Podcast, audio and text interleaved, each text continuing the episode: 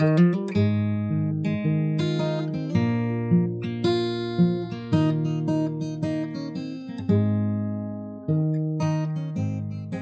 listeners. Thanks for joining us at the Steve Perryman podcast. As usual, got my two stalwarts uh, helping me. That's Tom in the office and Howard in his front room. Howard that dropped the H, uh, the F bomb last week, created a bit of uh, damage over the airways, and I think it's starting a fan club on the back of it now. But um, but also very honoured to say our our guest this week um, is one of my favourite people. I got to tell you, I don't have anyone on the podcast that I don't like, so bear in mind they're all liked. But Tony is um, as I say, one of one of my favourite people for all sorts of reasons that we'll come on to as we as we go. But it's Tony Galvin. Welcome, Tony. Yeah, pleased to join you. Yeah, great to good. see you all. Good man. I think Tony's yeah. got a good uh, a good Tottenham tale and more to tell because of the way that he he joined our great club and what he went through and, and how it developed and where he went on next and what he's doing now. And before I forget, Tony, my brother Bill sends you his regards. I think you oh, come Bill, across yeah, him. No, come across him in the days yeah, when you were teaching in Uxbridge. Yeah, so, uh, college, yeah. So yeah. Tony, so uh, to start off, um, tell us how it started. Where did you go to school, and how did you how did you develop as a footballer at a young age?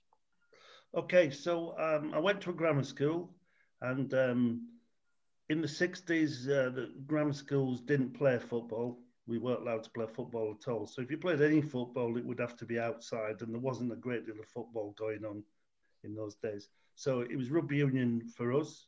So all the lads who um, played sport were in the rugby union team. I was a standoff. And one thing that that did teach me was that it helped to toughen me up a bit because I was a bit of a baby and uh, you used to get clattered by those forwards as a standoff. So that, that was good physically, mentally, toughened me up. Uh, and then, sort of halfway through school, we, did, we, we started playing football. And um, obviously, then that gave me the opportunity and other lads to, to do what we really wanted to do. Rugby union would be our second sport. So and, you uh, didn't, Tony, sorry to interrupt. So you didn't represent the school team because there wasn't a school team. A therefore, school team. therefore, you didn't represent your county, your district. No, we we we we've had a chat with you, Steve. Actually, something similar happened to us. We had uh, our PE teacher sent some of us to trials for the Huddersfield schools under 15s, even though we hadn't really played any football. He sort of had a hunch that some of us were decent. Um, but actually none we, we went i think you said that maybe that's you you did get in and you hadn't played a lot of football. Well actually yeah. none of us got in. Uh, we, we a few of us went but none of us got in. I think there was a bit of a, a feeling that we weren't playing school uh, football so we weren't we weren't suitable. So we went to Huddersfield trials none of us got in.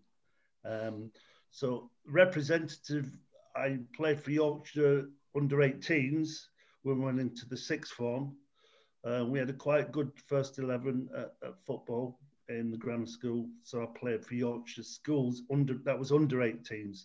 Yeah. It used to be called Yorkshire Grammar Schools actually, because generally the ones, the good players, left school at 15, 16 and signed for, for local clubs or in your case Spurs. But, yeah, um, and Tony, your your brother made that that change, didn't he? He joined Leeds United as a 15 year old. Absolutely. My brother was um, so he's four and a half years older than me, and uh, he's fanatical about football growing up, and that's all he ever wanted to do was become a professional footballer. And uh, even though he was very good at school, um, the head teacher at school begged him to stay on in the sixth form. Chris said no. Leeds United came in for him. Uh, we had a scout coming to the house, sort of saying that Chris needed to come and sign for Leeds United, and obviously Leeds in the mid '60s were one of the were becoming one of the greatest teams in the country uh, and Europe. So Chris had um, was committed. He wanted to sign for Leeds, uh, and that was it. Huddersfield tried to sign him, but it was no competition really. It, was Leeds for for Chris. So you grew up, you grew up, Tony, watching him play for Leeds youth team. Absolutely. So on a Saturday morning, me and my dad would go and watch Chris playing at Leeds on the uh, the pitch, which was next to the ground. On a Saturday morning, I remember. Playing, yeah, he'd be playing in the Northern Intermediate League against, you know, Sunderland, Newcastle, Sheffield Wednesday, those sort of teams. Um, and it, you know, obviously it was very competitive. We used to, I used to quite like going the, his manager was a bloke called Sid Owen, who's quite a well-known yes man yeah. from that era. Yeah, I know that. Sid was a, a, really tough. He really was tough. He really gave those lads a hard time. Terry Yorath played with Chris at the in that team because Chris was in it a year younger than Terry. I believe Terry was a year older than Chris. So yeah. Terry was there and um, they had a very good youth team, obviously, and one or two of them then progressed into the first team squad, and my brother was one of them. Yeah. Even though he didn't play a lot of games for Leeds, he was in the squad for about four or five years. Brilliant. He, he, hardly ever played. He was sort of coming off the bench or. But a good group, a good group to be surrounded by, I would think. Hard to get into, but in terms of learning the game, I, I expect he picked up lots of nice tricks from from the Leeds team.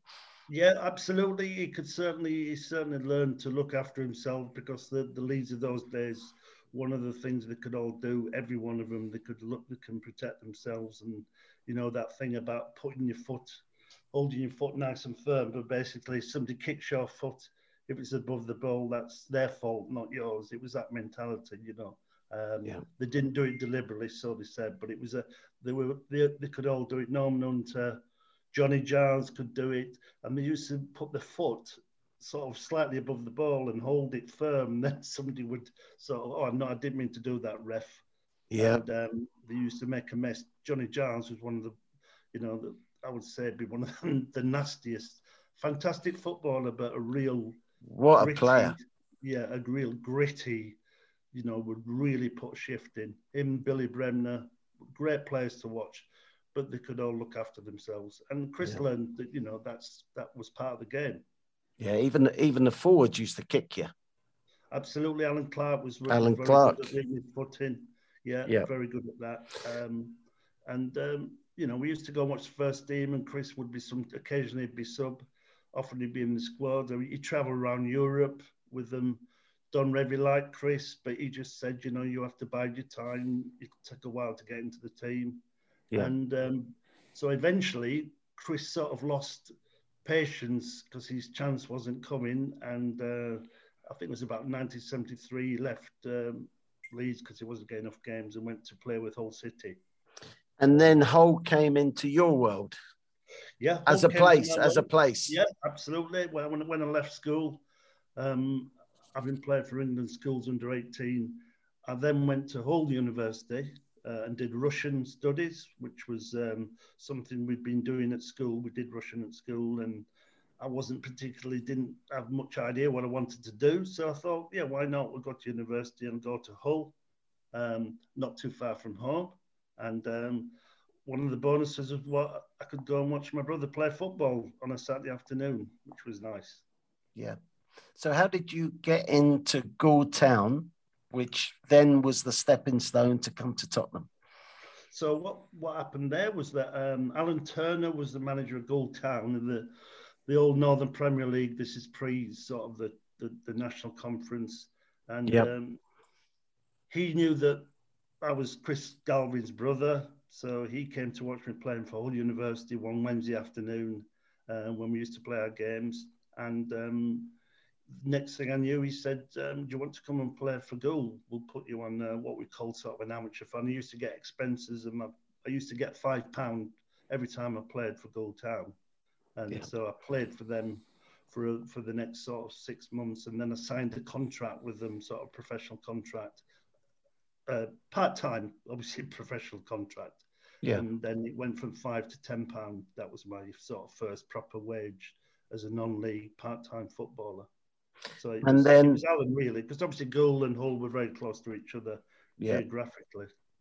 And then there was you. You obviously created an impression enough for Bill Nicholson to come and watch you play on behalf of Tottenham. Bill was scouting then for Keith, wasn't he? Yeah, I was doing quite well in the Northern Premier League. Again, tough environment to, to learn your football.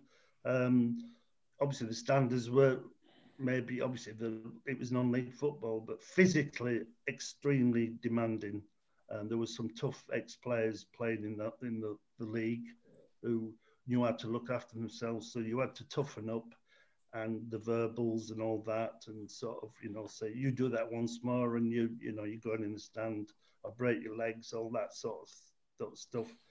I played against uh, a lad who played for Wigan who was the scariest man I'd ever played against, and he played he played against um, Spurs in the FA Cup for Altrincham. He had a beard. I'm trying to think oh. of his name. Oh, um, yeah, he played against Spurs because I remember yeah. watching that game. And uh, Spurs drew the first game and then hammered them away from home in the replay. Yeah. And he, he, he played there, but he was the most frightening man I've ever played against on a football field. And he actually said to me, um, when we played at Wigan. Obviously, I was doing quite well, and we were beating Wigan at half time. And he said, just before the half time, he said to me, If you come near me and go past me and embarrass me, I am telling you now, I'm going to kill you. And he actually said those very words. So when I came into the dressing room half time, we had a few ex players. One or two of them said, Well, actually, if he says he's going to kill you, he probably will.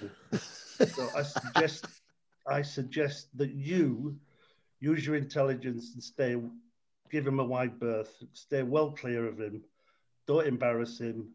Go to if he's in one side of the pitch, you go and stand on the other side of the pitch, and then he'll be happy, and you will get you will get your legs broken. That is a that that advice is a form of protection.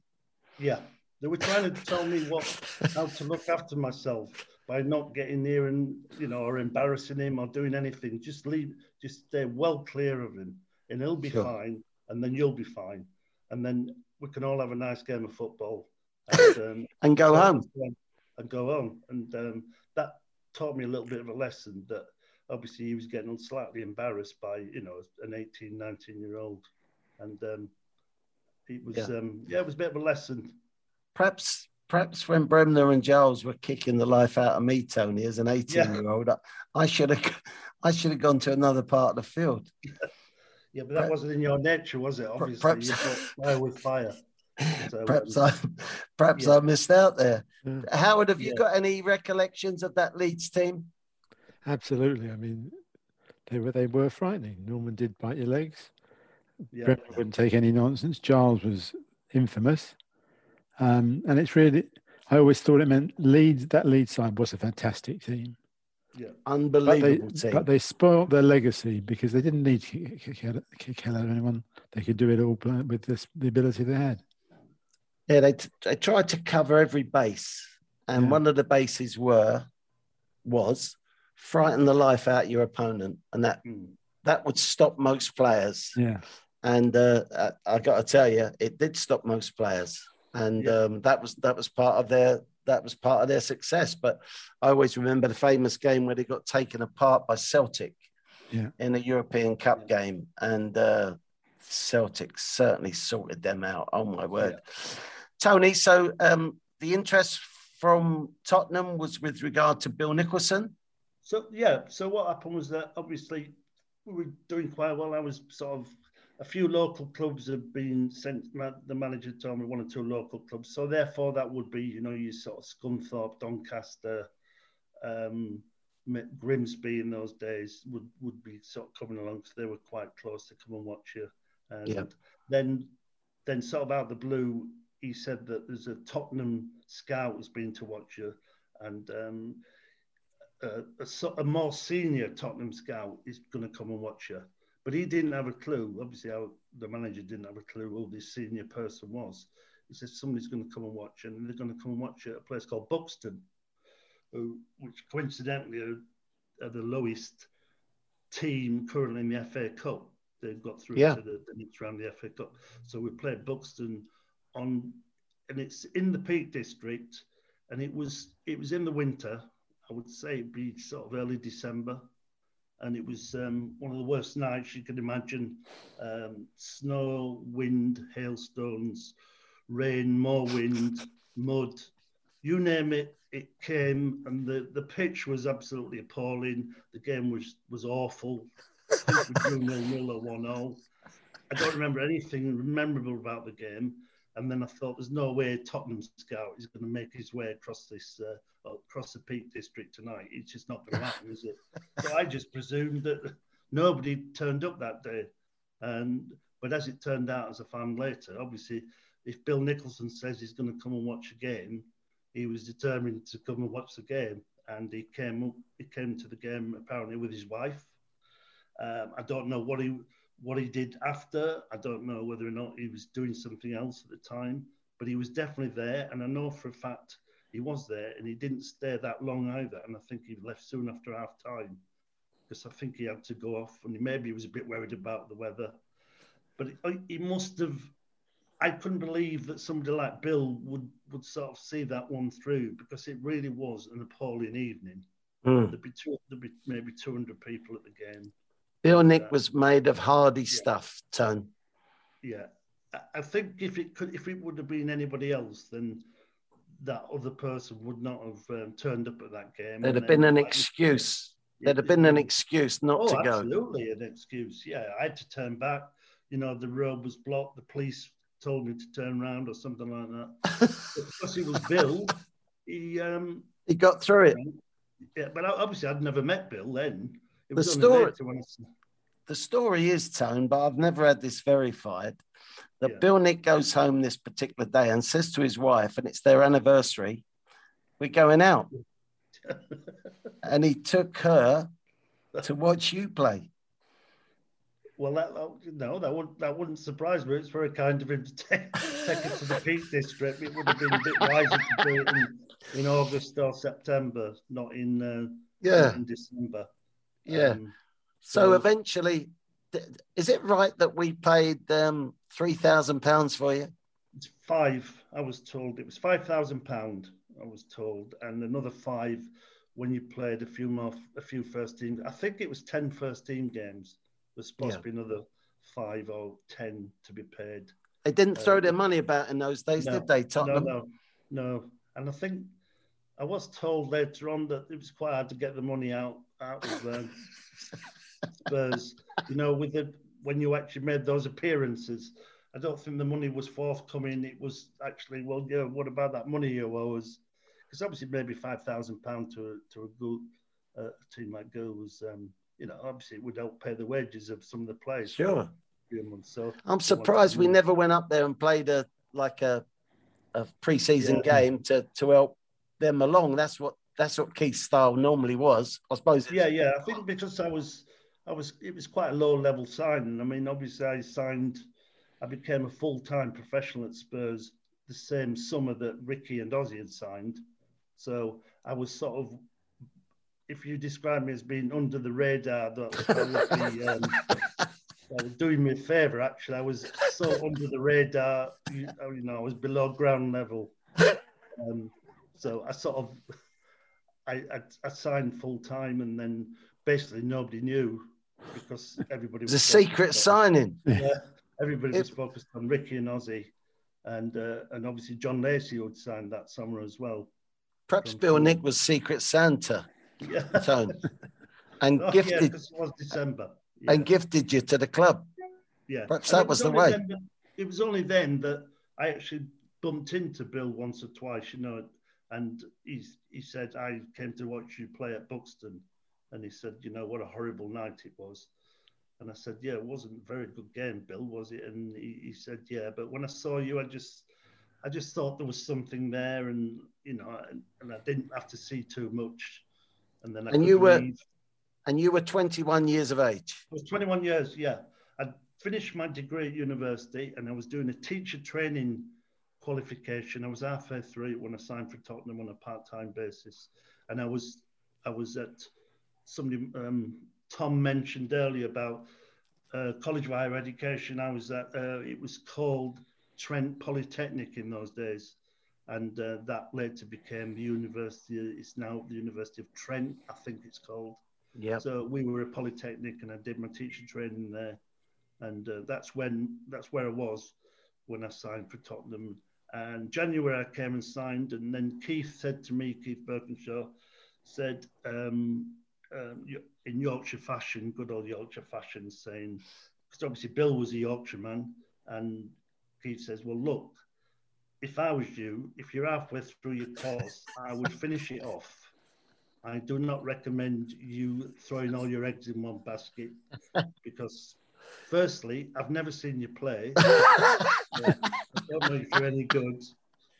Um, but Bill seems to think there's something there, so um, let's see how it goes. So I, I basically just really just turned up for reserve games and trained once or twice at Tottenham, and I signed full time in July once I finished my teacher training qualification. Yeah, which came in very handy later on. It, it did because when I retired from football, it meant that I could go and work in a college of further education. Even though I wasn't teaching Russian, it meant that I had a teaching qualification, yeah. Yeah. which was obviously mandatory to work in education. So it was something that I could fall back on later. So Keith did me a big, big favour, I don't think he really cared that much, Keith, really. He just thought, but you know, play it safe, play it safe. You never know. Mm. You might be out of this club in a year's time. So it's sort of, Keith was a bit like that. always think on the uh, negative side, not on the positive side. So he did me a favour there, Keith. People that watch Keith's team play would be very surprised by that. Yeah. Yeah, I think it was just being practical. Yeah. It, it was uh, in a very matter of fact. I mean, this was a meeting when I came and signed my first con- part-time contract. He said, "This is what you're going to get." There, you know, I didn't have a clue. No agents in those days. I didn't know what I was walking into. Mm. He said, "We're going to give you fifty pound a week till July, and then all being well, you, we'll sign you full time in July. You can sign on a proper contract." He says, "It's fifty pound. Take it or leave it. If you don't want it, then don't sign." Don't have it. That was it. Fifty pound. That was it. But obviously, yeah. to a student, fifty pound was an awful lot of money in those days in 1978. Tony, so you joined a club with two Argentinian World Cup winners. Yeah. And the team was okay, not yet formed, but starting to happen. Had a lot yeah. of good homegrown players. I suppose yeah. you were in amongst all of those, the yeah, homegrowners. Yeah. And uh, how did you get treated by the rest of us? Don't don't be afraid to say, Tone.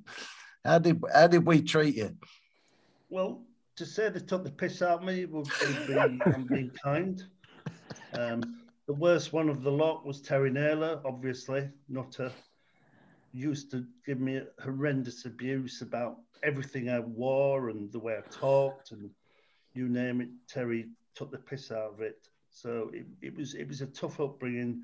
And then we had Gary Brooke and Mark Falco, East End Boys and Maxi, who, who, who also took the mickey out of me. It was mainly because I had, I'd never had any money. So you can imagine the sort of clothes I used to turn up in tra- training. So I don't think I don't think they could understand either your your voice no, or the fact that you're intelligent, Tone. I think that sort of threw them that threw a wobbly in there. yeah, I suppose really they, they they didn't know how to take me, but I mean they they they used to have good fun when we used to go in the ball court on a Tuesday and a Thursday afternoon because basically I was awful in that ball court. I was awful, and Gary Brooke and Mark Falco were were you know would hit that ball. You know you know you've done all some of those skills yeah. about trying to get it in the circle and volley. Yeah. You know that type of thing and I was useless, awful. Peter Shreeves was a reserve team manager, used to take the piss out of me as well. and he said, you know, we've got a lot of work to do here. Talking about honing your techniques, improving your skill levels. And um, I was often the last person to leave the ball court because if we had a task, you know, you had a task, it could have been hit the crossbar. Hit the crossbar, and I've been there on my own with Peter, maybe half an hour after everybody's gone home. But the lads used to stand around and watch me, which again put you under pressure. It made you even worse, didn't it? When they're all watching you. Yeah. So all sniggering. And yet, and yet you got in the first team before some of them. Yeah, but it's um and stayed in and yeah, stayed yeah, in. I, I was lucky because in one respect, one thing I used assigned as a right-sided midfield player, winger. Um, that's where I played for Goole Town. And the one thing that I was brought up with when my dad used to play with, you know, down the field was kick with both feet. You must kick yeah. with both feet. And my brother was the same. He could kick with both feet. We, we know how basic that is. But um, what that did for me when Tottenham seemed to have a problem on the left hand side. Always. Nobody really at that time wanted to be sort of finish up there. And I remember John Pratt playing there sometimes, and it didn't really suit him playing there. And I know Ricky played there sometimes, and he hated it.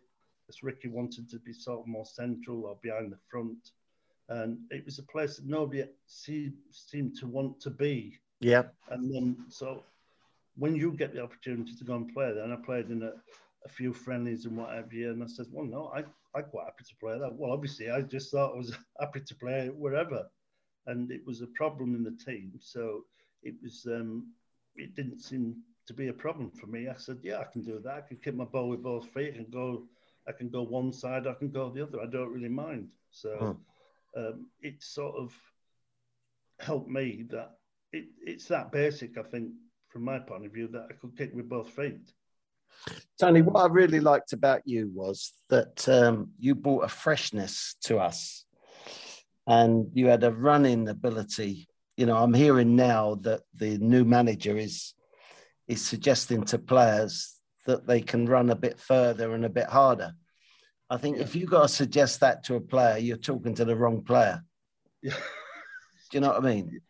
But anyway, yeah, you... no, no, absolutely, and um, I I can't say I've watched a lot of Tottenham recently, but um, I certainly seem to feel that they're not the, the players aren't running as far as they used to run in recent years, and they're not running as quickly when they do run.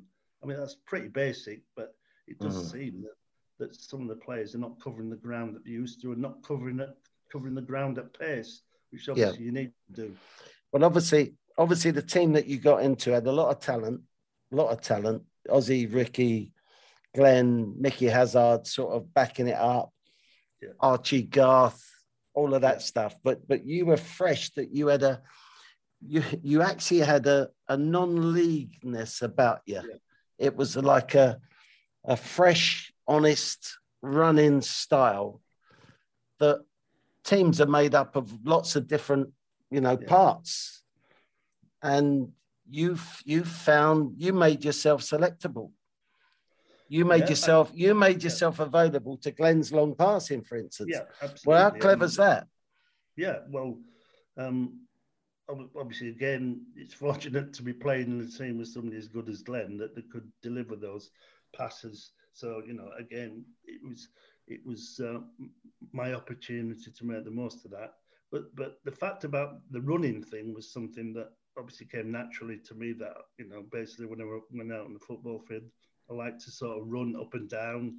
And when I play with Chris, Chris Hughton, he, you know, I love covering for Chris because Chris used to like to bomb on in in the way that all fullbacks do now. But Chris was superb when he used to go forward. And I just used to say it was automatic. If Chris went past you, you just tucked in and supported him from behind. And um, and then Chris was confident that I would do sort of some sort of job covering him and allowing him to go forward. So um, that was another thing I could do. I, I, could tackle. I wasn't necessarily the, the best tackler, but I certainly would would put my foot in or my head in uh, mm. if need be in difficult situations. So that was another thing that probably helped so Keith was picking the team. Mm. That, so that partnership, that partnership tone, obviously flourished into playing for Eire. Yeah, yeah absolutely. Yeah, and a World Cup. And yeah, Chris was um, Chris was the one who said to me uh, a couple of years before I played. He said, "You know, we're looking for some extra players. We've all been sent out to our clubs to try and find out if anybody's got any Irish, you know, sort of grandparents or anything like that. So the lads would go back to the clubs.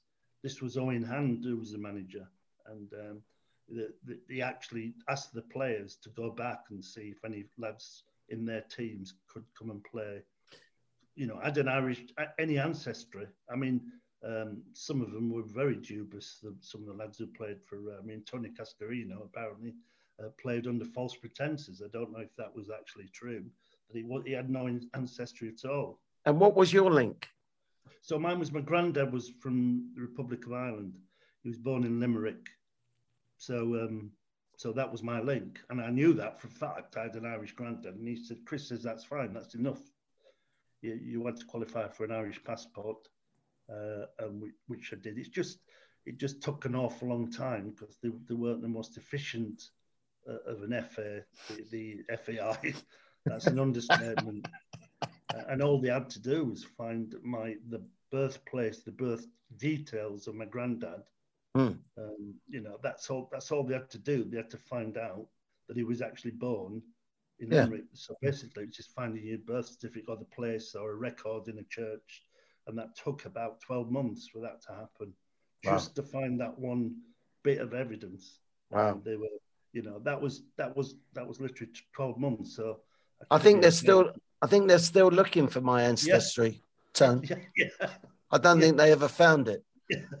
Chrissy never mentioned it to me, by the way. No. And, and I think he was playing right back at the time for you. so he, he didn't fancy me being involved at right back against him, no, did he? No, absolutely no. No, obviously Chris was another one. He played he played um, he could play right or left. Yeah. Um, but he finished up on that left side. And it was very comfortable playing there. But um, yeah, it was great to play with, with Chris because uh, Chris was another one who sort of he was a lift engineer when he was a, yeah. was a youngster, and he was a part-time professional at Spurs. And then sort of out of the blue, he got his chance. I think it was against Man United in a game, and yeah. um, flourished in the game. And then really, we never went out of the team, did he? After that, absolutely. Um, yeah, Tony, we're running out of time. Just tell okay. us about tell us about making Ricky's goal. Okay, so obviously that people always mention that, and quite rightly, quite happy for them to mention it because. Um, but, but but what happened was that we were getting the game was getting towards the end. We were getting quite tired, and so Graham gave me the ball, and it was just outside the box. I think sort of in in our final third, and I had this knack of running towards the corner flag. I didn't deliberately do it, but I sort of seemed to head in a direct line towards the corner flag um, and sort of try and whip my foot round it. And on this occasion, I, I sort of ran towards the corner flag and basically just ran out of pitch. There was nowhere to go. I carried on, I'd have run straight into the stand. We're now, talk, we're now talking about the greatest ever goal that won yeah. a cup final. You and run out of pitch. corner flag. I was probably quite a few yards from the corner flag, and then so basically what I did, I just stopped the ball, turned round, and probably was quite tired, looking for an out ball, looking for somewhere, somebody to give the ball to. And fortunately, Ricky wanted the ball, and he was having quite a good game at that stage anyway. I think he'd already scored, so he wanted the ball, and he took the ball, and in a quite a almost innocuous position, um, but in a bit of space, and I was delighted because it sort of basically I'd run out of ideas, run out of pitch. I did, it was just get rid of the ball, off you go, Ricky. See what you do with that. Tony, was, he done the yeah. rest. He did the rest. Yeah. He did the rest. the rest but, but, you had the you had the last pass. Yeah, um, well, it, it counts as an assist, doesn't it? Yeah. So, and I got to tell you, I got to tell you that changed all our lives, chaps, didn't it? Yeah. Howard changed Absolutely. our lives. Yeah. Tom, you although you weren't there, Tom, you were. I grew you up. Know all, you know grew, all about it. I grew up watching the video over and over again. Yeah. absolutely. Yeah. Tony, listen, it's been great talking to you. There's there's lots more we could talk about your yep. Newcastle days with with Ossie and Swindon and all of that. We, yep. We'll have you back on if you don't mind. No problem. Yeah, you've been great. You've been great really to talk it. to.